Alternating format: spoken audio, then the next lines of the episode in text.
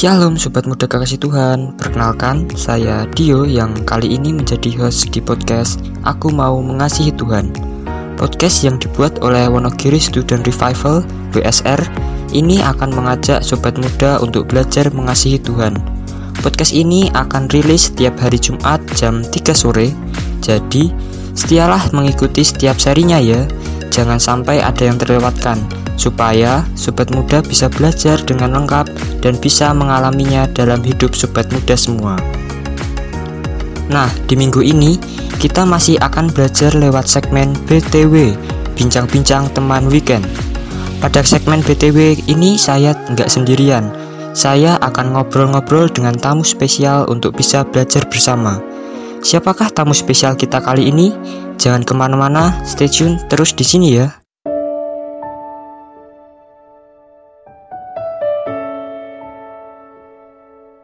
Baik Sobat Muda, episode BTW minggu ini akan membahas rangkaian kehidupan dan pelayanan Tuhan Yesus di dunia ini, di mana hal ini berkaitan erat juga dengan keberadaan orang Farisi. Nah, orang Farisi ini seringkali bertentangan dengan pengajaran dan bahkan pribadi Yesus Kristus. Dan sekarang saya sudah bersama dengan tamu spesial kita, yaitu Mas Kefas. Kita sapa terlebih dahulu ya tamu spesial kita. Halo Mas Kefas, kabarnya bagaimana nih? Baik-baik saja kan?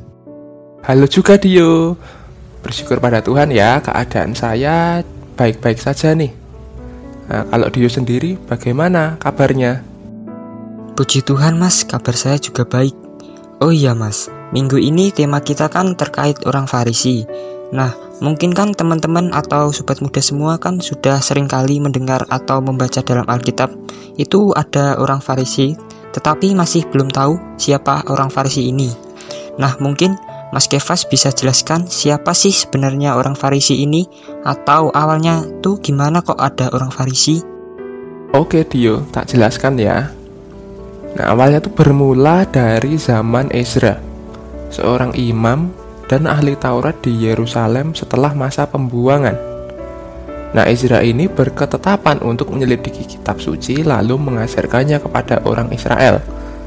Nah, itu bisa kita lihat atau bisa kita baca di Ezra 7 ayat 10. Nah, setelah Ezra ada golongan orang yang meneruskannya. Nah, mereka itu disebut dengan golongan Hasidim. Nah, lalu dalam perkembangannya, golongan Hasidim ini itu terpecah. Ada yang kelompok Farisi dan ada kelompok Saduki. Oh iya iya iya. Lalu perbedaan antara kelompok Farisi dan kelompok Saduki ini apa ya Mas? Nah, perbedaan mendasar di antara keduanya ya.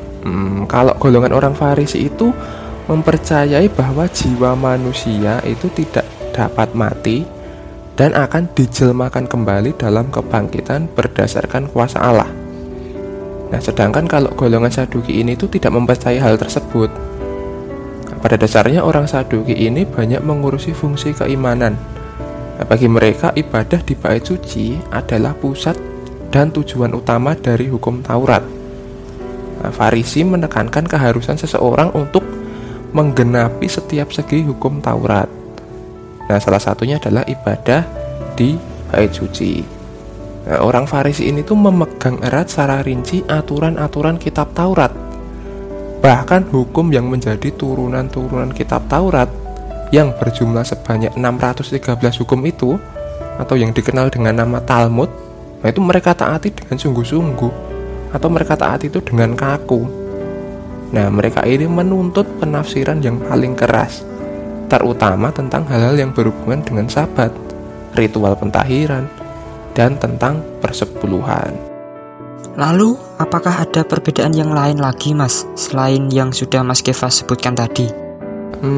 Perbedaan lainnya antara keduanya itu, oh ya, golongan orang Farisi itu selalu merupakan minoritas.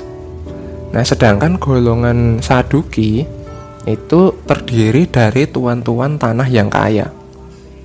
Nah, golongan Farisi itu lebih dekat dengan kalangan rakyat menengah ke bawah. Namun, lambat laun mereka itu mulai menguasai kepemimpinan rohani orang Yahudi.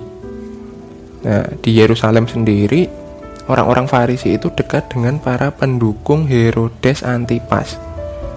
Nah, karena dekat dengan pendukung Herodes Antipas, maka orang-orang Farisi itu akhirnya tampil sebagai kelompok yang berhubungan dengan dunia politik.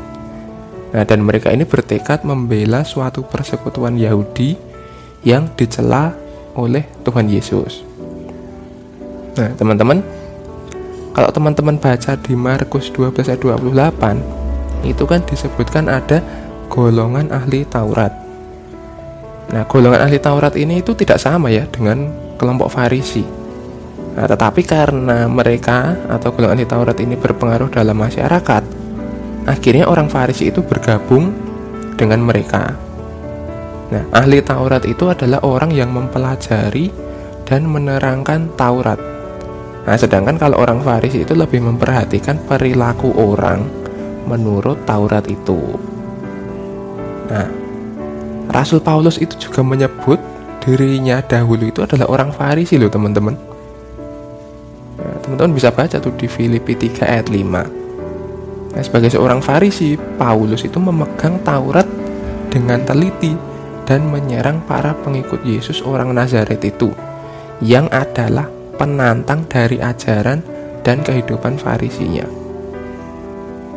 Nah, kalau teman-teman baca di Injil Yohanes, itu Injil Yohanes juga menggambarkan orang-orang Farisi ini sebagai pihak yang mencurigai Yesus terus-menerus dalam persekutuan dengan imam-imam kepala. Nah, makanya orang-orang Farisi dan imam-imam kepala ini bersekutu. Mereka itu adalah orang-orang yang melawan Yesus. Nah, gitu ya, Dio dan sobat muda semuanya. Oh, jadi gitu ya Mas perbedaannya. Lalu terkait dengan kehidupan Yesus ini beserta hubungannya dengan orang Farisi bagaimana Mas? Nah, setelah kita tadi bersama-sama menyelidiki sejarah mengenai golongan orang Farisi ini, lalu kita tahu gambaran umum terkait orang Farisi ini. Nah, Tuhan Yesus sendiri dalam khotbahnya di bukit, kita bisa baca dari Matius 5 sampai Matius 7. Nah, Yesus meluruskan pengajaran dari golongan ini sebab mereka itu menekankan tindakan lahiriah saja, dan di dalam ketaatan terhadap hukum Taurat itu tersimpan roh kesombongan dalam diri mereka. Maka tidak ditemukan kasih yang sejati kepada Allah dan sesama. Nah, hal ini yang menjadi perenungan bagi kita semua. Bagaimana ibadah kita selama ini? Apakah hanya sebatas kegiatan-kegiatan yang sifatnya ritual saja? Ataukah ada kasih yang sejati kepada Allah dan sesama yang bisa dirasakan oleh orang lain? Nah, kiranya itu bisa menjadi perenungan bagi kita semua ya, teman-teman. Wah, ternyata gitu ya Mas. Menarik banget nih ngobrol-ngobrol kita kali ini. Kita sudah belajar banyak terkait orang Farisi ini. Nah, teman-teman sobat muda semua, marilah ini menjadi perenungan bagi kita semua. Bagaimana ibadah kita selama ini? Apakah hanya sebatas kegiatan-kegiatan yang sifatnya ritual saja? Ataukah ada kasih yang sejati kepada Allah dan sesama yang bisa dirasakan orang lain? Oke baik, terima kasih ya Mas Kefas atas penjelasannya. Berharap melalui ngobrol-ngobrol kita kali ini dapat memberkati sobat muda semuanya. Tuhan memberkati Mas Kefas. Siap Dio, terima kasih kembali.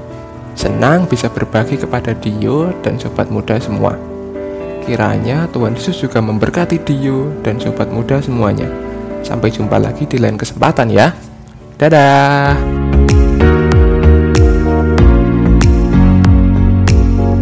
Sobat muda kekasih Tuhan, senang sekali ya hari ini kita bisa belajar bersama lewat bincang-bincang teman weekend. Sobat muda jangan sampai terlewatkan untuk mendengarkan bincang-bincang teman weekend minggu depan ya. Tentunya bincang-bincang minggu depan tidak kalah seru untuk kita pelajari dan kita alami bersama. Kalau ada sobat muda yang ingin berdiskusi, bertanya, memberi masukan, boleh deh sobat muda sampaikan lewat Instagram WSR di Student Revival. Oke, sekian podcast kali ini. Gabung lagi minggu depan ya. God bless you all.